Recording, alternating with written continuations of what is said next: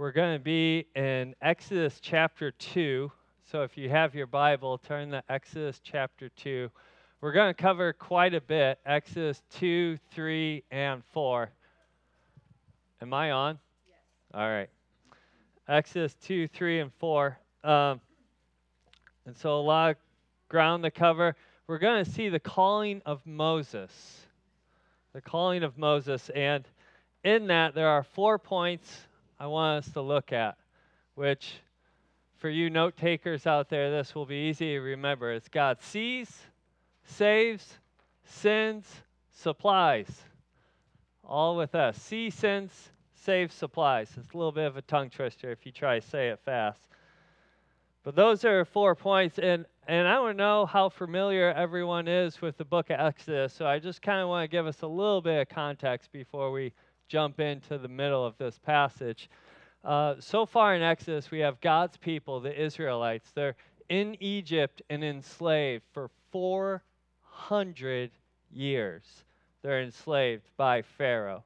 And Pharaoh makes a law that he is going to kill all of the Hebrew male babies because they're starting to grow in population. He's worried about them revolting. So he makes this law. There's some brave midwives who then are saving Hebrew male babies, and one of those male babies is Moses.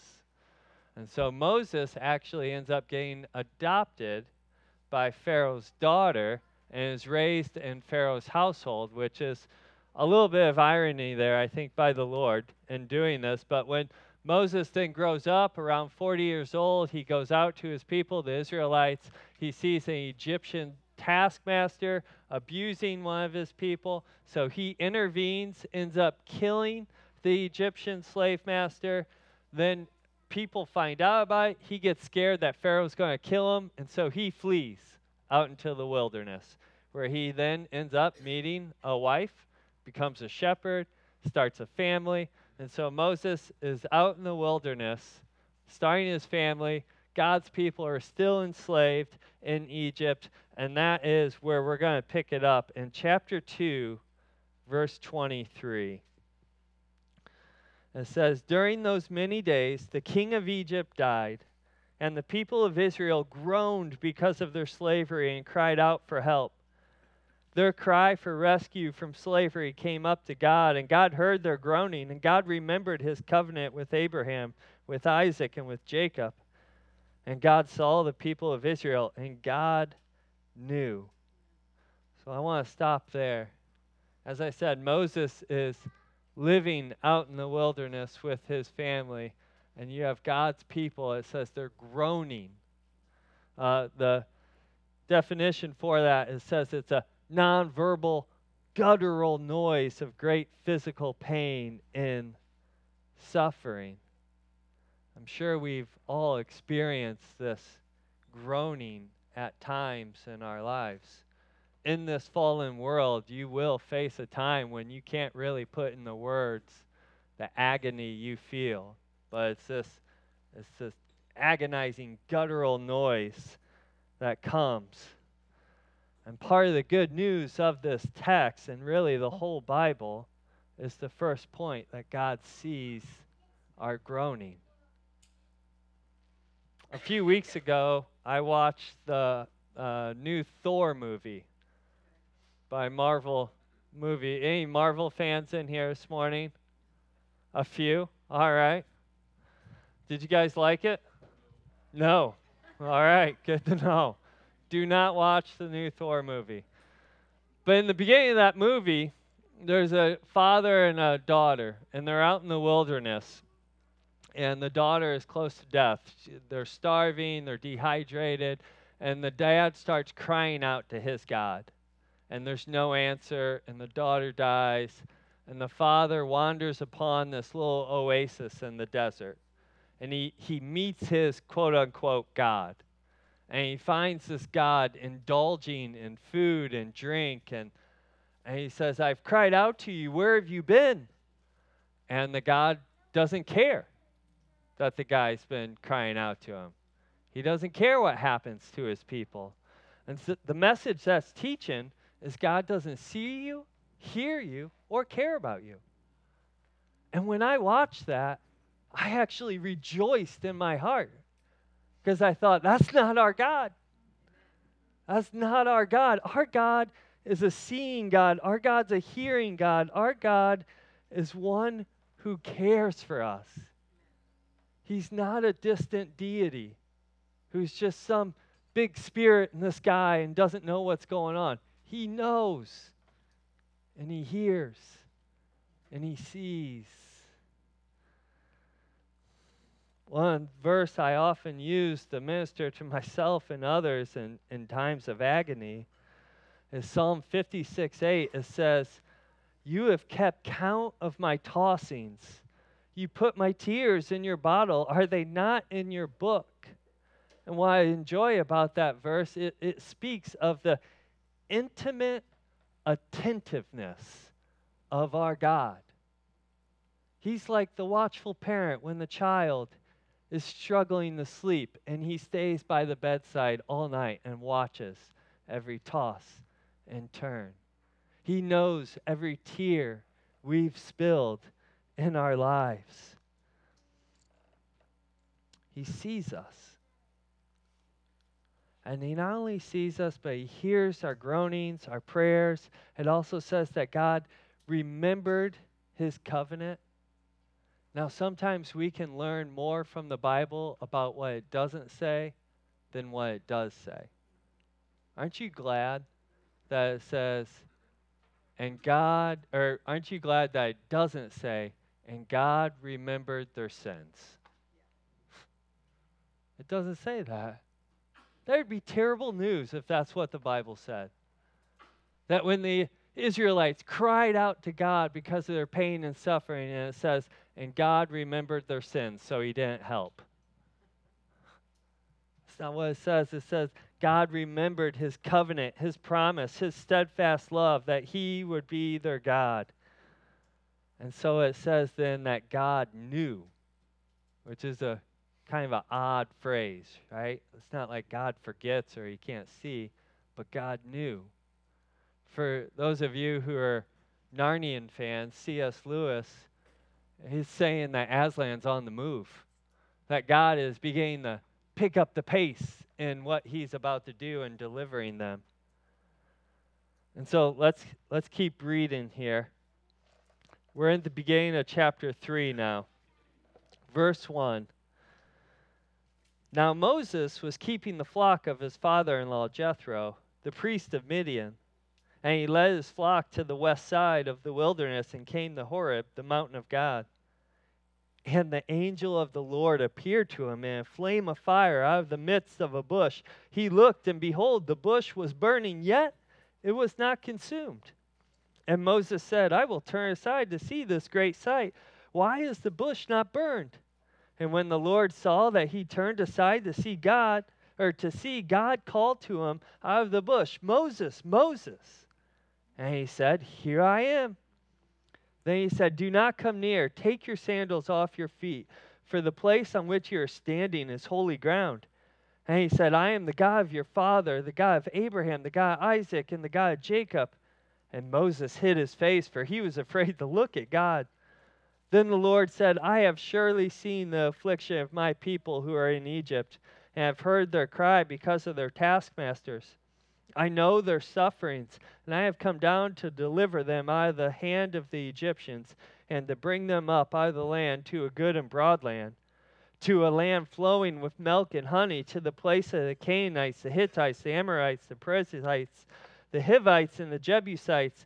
And now behold, the cry of the people of Israel has come to me, and I have also seen the oppression with which the Egyptians oppress them.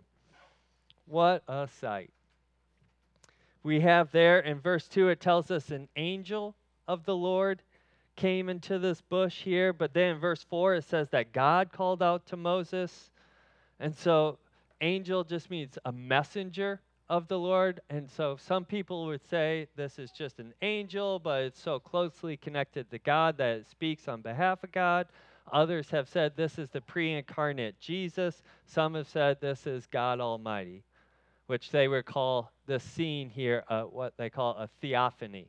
It means it's a is a visible manifestation of the invisible God.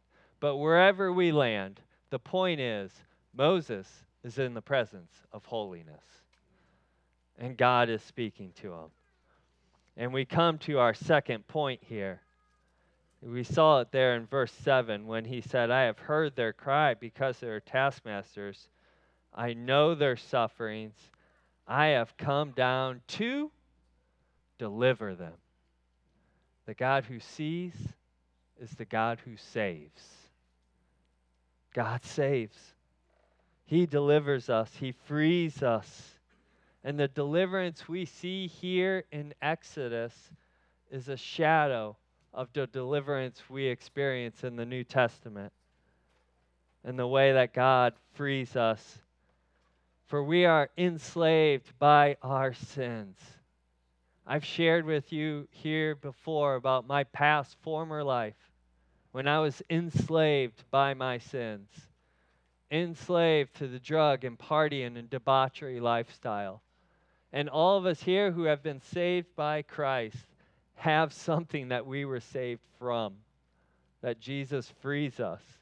We're not under the power of Pharaoh, but Ephesians 2 talks about how we at one time were under the prince of the power of the air, and God looked upon our helpless state and remembered his covenant with us, that he has promised to send one who would free us, a greater Moses God the Father sends the Son, the Jesus, to free us, and Jesus goes to the cross, sheds his blood.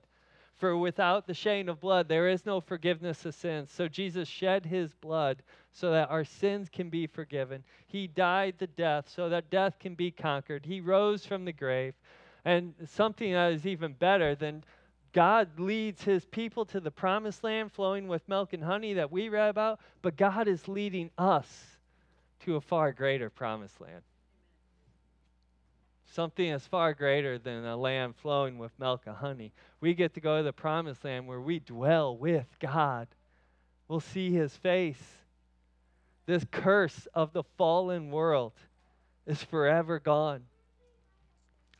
There'll be no more funerals in glory. Forever gone.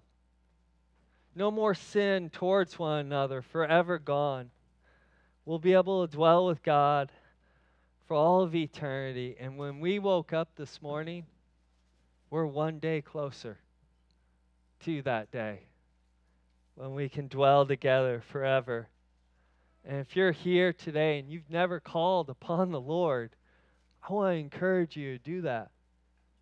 The call upon the Lord Jesus Christ that He would save you, that He would free you there's no reason to hide from the Lord or to think that he can't save you. This is one of the beauties of the Bible is you never can out sin God's grace. It doesn't matter what you've done. He is gracious and he will pour out his grace upon you. Doesn't matter if you've lied, cheated, immorality of any kind, he will save you but you must call upon him because he is the deliverer. Church, we can't be saved because we've done good works. You're not saved or born into the family of God because your parents are Christians or because all your siblings are Christians. We can't be saved because we've gone to church our whole lives. We're saved only by faith in Jesus Christ, and He is the one who saves. And that is why we have great hope and why we can rejoice here this morning. The God who sees is the God who saves. And the God who saves is the God who sins. That's in verse 10. He says, Come, I will send you to Pharaoh that you may bring my people, the children of Israel, out of Egypt. Good night. Would you not want to see Moses' face when God said that to him? Like, you want me to go back to Pharaoh, who at that time was the most powerful person on the earth with the most powerful army, where I'm wanted for murder. You want me to go back there and tell him, hey, let all of your free labor go. Excuse me? It's an impossible task. But that is how God operates throughout the scriptures.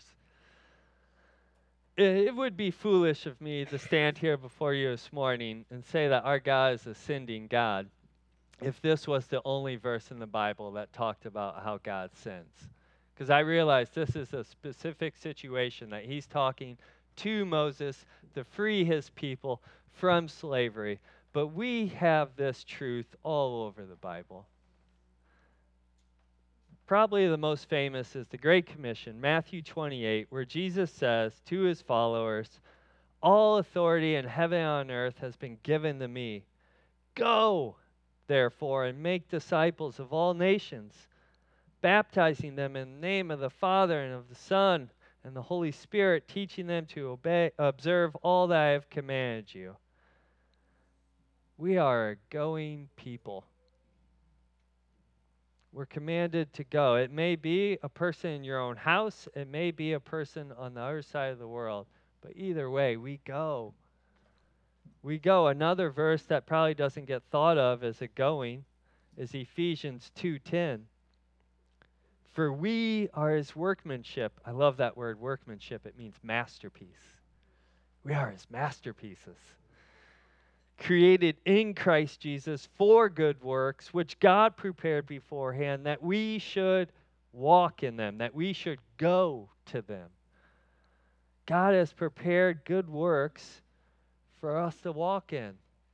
And this just, when I think about this, this creates awe in me. That He's like, hey, come take a part in my kingdom building work. How many of you have ever cleaned up with little ones in the house? So this may or may not have happened, but you ask them to help you clean the kitchen, and you say, "Hey, can you take the flour and put it on the table over there?" And so they grab the flour and then they drop it all over the floor, and you're like, "It's all right. Just let me go get the vacuum."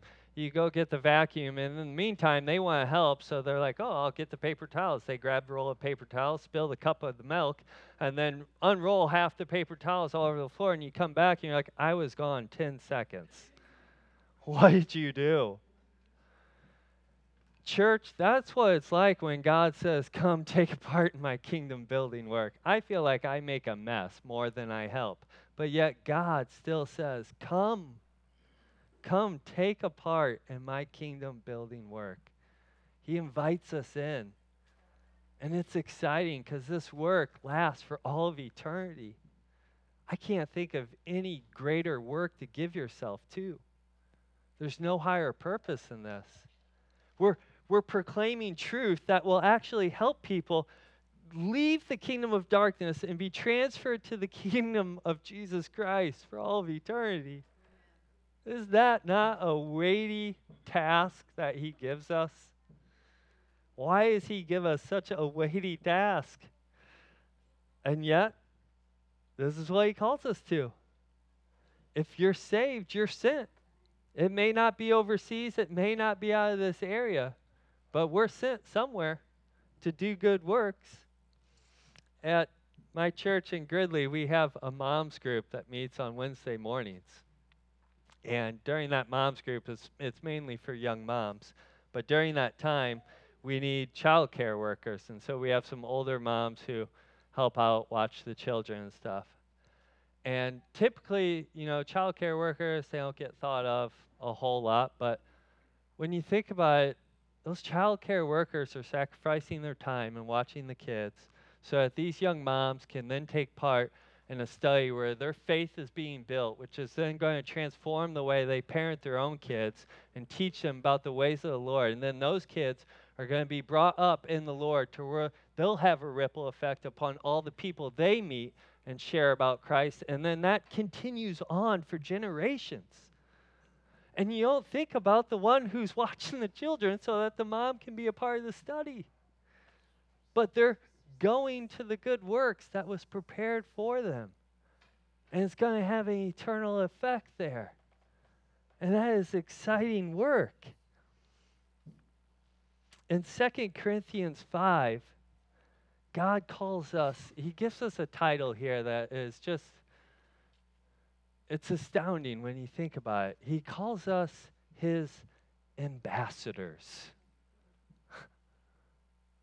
like, if I'm an ambassador in a different country for the president, that's a pretty high privilege, right? I speak on behalf of the president. And the King of Kings and Lord of Lords calls us his ambassadors? Oh, it's crazy. But it's what it says.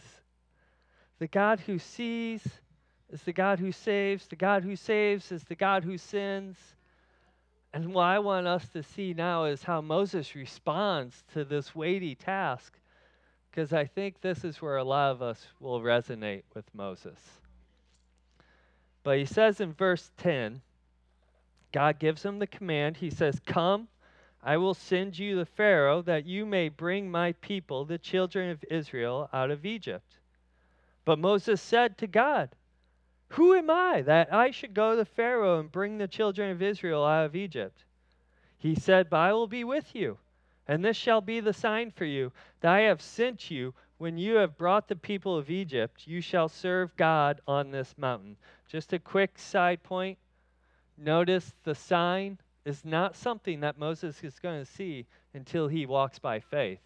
Now, that, that will be a whole sermon, maybe Eric can preach sometime, because that will preach. But let's keep going. That's not my point.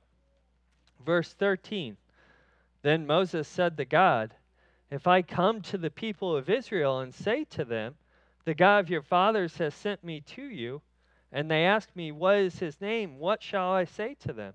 So Moses is he's playing the scene out in his head. He's like, what's it going to be like when I go back to my people? In verse 14, God said to Moses, I am who I am. And he said, Say this to the people of Israel I am has sent me to you. God also said to Moses, Say this to the people of Israel The Lord, the God of your fathers, the God of Abraham, Isaac, and Jacob, has sent me to you. This is my name forever, and thus I am to be remembered throughout all generations. And then the rest of chapter 3, God tells Moses, He's like, This is the game plan. This is what's going to happen, how you're going to free my people. And then we're going to jump down to verse or chapter 4, verse 1. Stick with me here. Then Moses answered, But behold, they will not believe me or listen to my voice, for they will say, The Lord did not appear to you. So Moses hears the game plan. he's like, That's not going to happen. It's not going to work, Lord. I love it when people argue with the Lord about what's going to work and what's not. So Moses, he, he does not fully trust the Lord here. But then the Lord tells him, like, throw your staff down, and it turns into a snake, and then he tells him to pick it up by the tail. Which at that point, how many of us would be like, I'm out. I'm done, Lord. I do not pick up snakes by the tail. You crush your head if you see a snake. I do not pick them up. But, anyways, let's keep going here. Verse 10 of chapter 4. This is Moses' response. But Moses said to the Lord, Oh, my Lord, I am not eloquent, either in the past or since you have spoken to your servant but I am slow of speech and of tongue. Then the Lord said to him, Who has made man's mouth? Who makes him mute or deaf or seeing or blind? Is it not I, the Lord? Now therefore go, and I will be with your mouth and teach you what you shall speak. But Moses said, Oh, my Lord, please send someone else. Don't you love how real the Bible is? Moses does not want to do this. And he's like, Lord, just send someone else. I, I, I can't speak the way I need to speak. This is the part that has ministered to me so much. Because as a kid, I, I took years of speech class. Like, I have trouble pronouncing words. I know I'm really smooth up here this morning, but I have trouble pronouncing words. It's hard for me to do that. I couldn't say the word peculiar until I was like 27 years old. Like, it's hard. And I, f- I resonate with Moses in saying, like, I'm slow of speech. But yet, the Lord called me to read, teach, preach. And it's crazy what the Lord calls us to. At times, it's not going to make sense.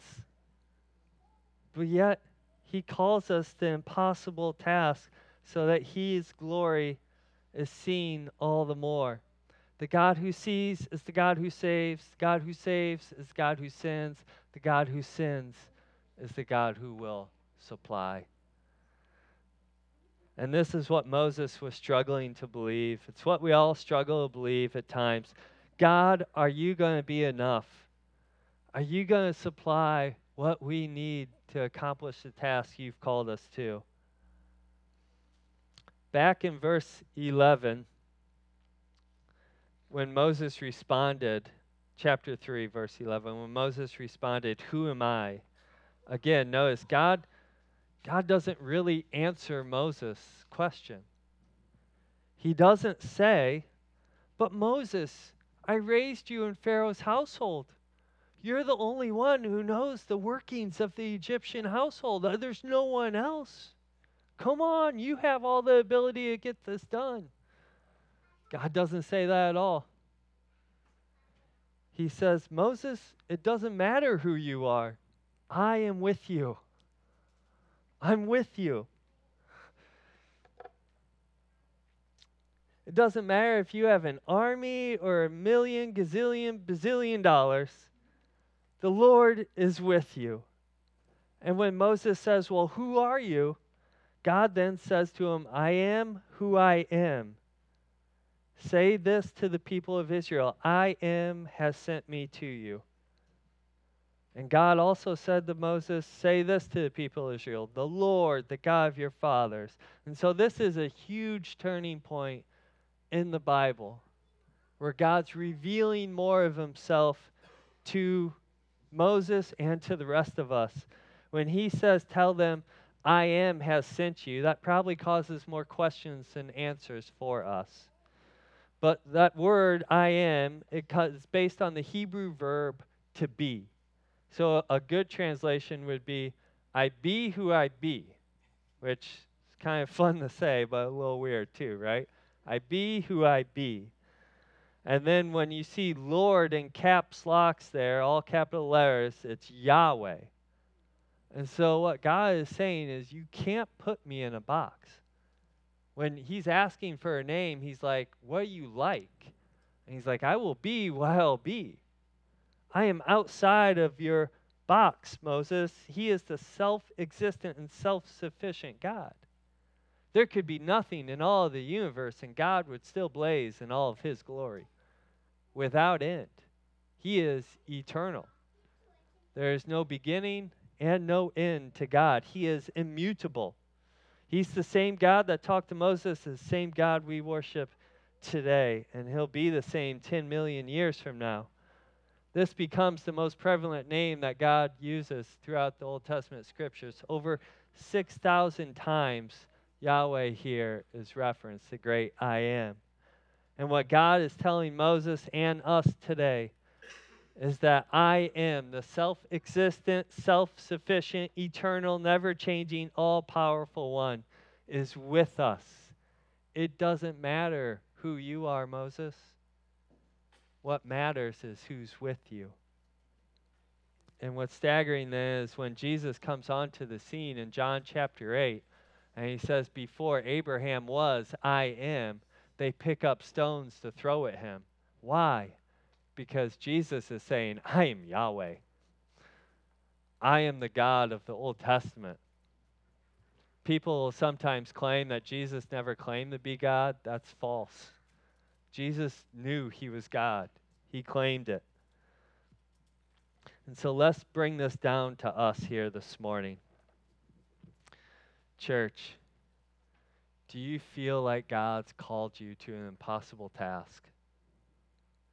Maybe it's going overseas or across the street or someone in your own family the witness to them about Jesus. Maybe it's to start a new ministry, or maybe it can be to forgive someone who has wronged you. Maybe it can be to stay in that really, really, really hard marriage. Maybe it's to continue to love and persevere and show hope and that child who wants nothing to do with the Lord or your faith. Maybe you're a single parent, or maybe you're in a home where you feel like the single parent and you just want to be done. Maybe it's to continue the care for someone with an illness or for an aging parent. Maybe it's to call the holiness or sexual purity and you feel like you're never going to get that. Or maybe the Lord is calling you to get baptized. That is one of the first commands the Lord gives us if you're a new follower of Jesus Christ to get baptized. Oftentimes, I'll hear, especially in our youth group, kids that have thought about getting baptized, they'll just say, Well, I don't want to do that. I'll say, That's not off to a great start of following the Lord. If we're going to call Jesus Christ Lord, that means we've relinquished control that He tells us what to do. That even when we don't necessarily feel like it, we say, Lord, I, I'm here.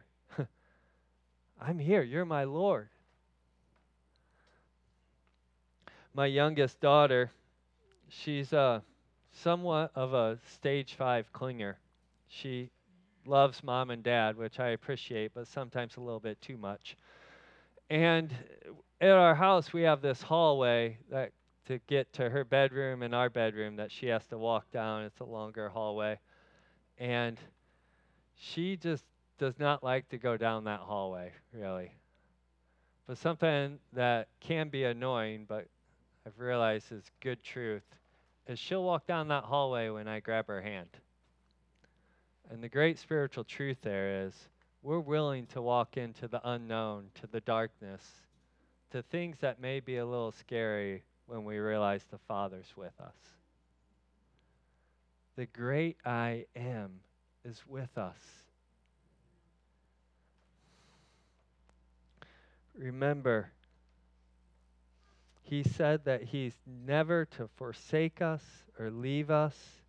A paraphrase of Romans chapter 8 says that if God did not spare his son, will he not also graciously give us all things? That is a promise that He will supply everything we need to what He's calling us to. There's nothing that God has called us to that He will not supply for. And we can trust in Him. Don't you want to be a church that just walks boldly with that promise? Like it gives you a little pep in your step, a confidence, a assurance and even when we feel like we're not equipped for the task, when we're like, I am not eloquent, I am slow of speech, Lord, remember, it's not about how gifted we are, it's about how awesome He is. And we can remember the great I am is with us. So the God who sees is the God who saves. The God who saves is the God who sins. And the God who sins is the God who supplies. Let's pray. Heavenly Father, you are the Almighty, the great I am. And Lord, as we sung this morning, we are grateful that you have made a way for us to be reconciled to you. I thank you, Lord, that you saved us from whatever sins we were enslaved in, and that you continue to save us when we continue to want to go back to slavery. Father, I pray that you would remind us often of your presence, that we would not wander so quickly, but that we would be close to you, in step with your Spirit. And that you would call us, Lord, that you would show us the different tasks that you've called us to and empower us for that. And we pray this in Jesus' name. Amen.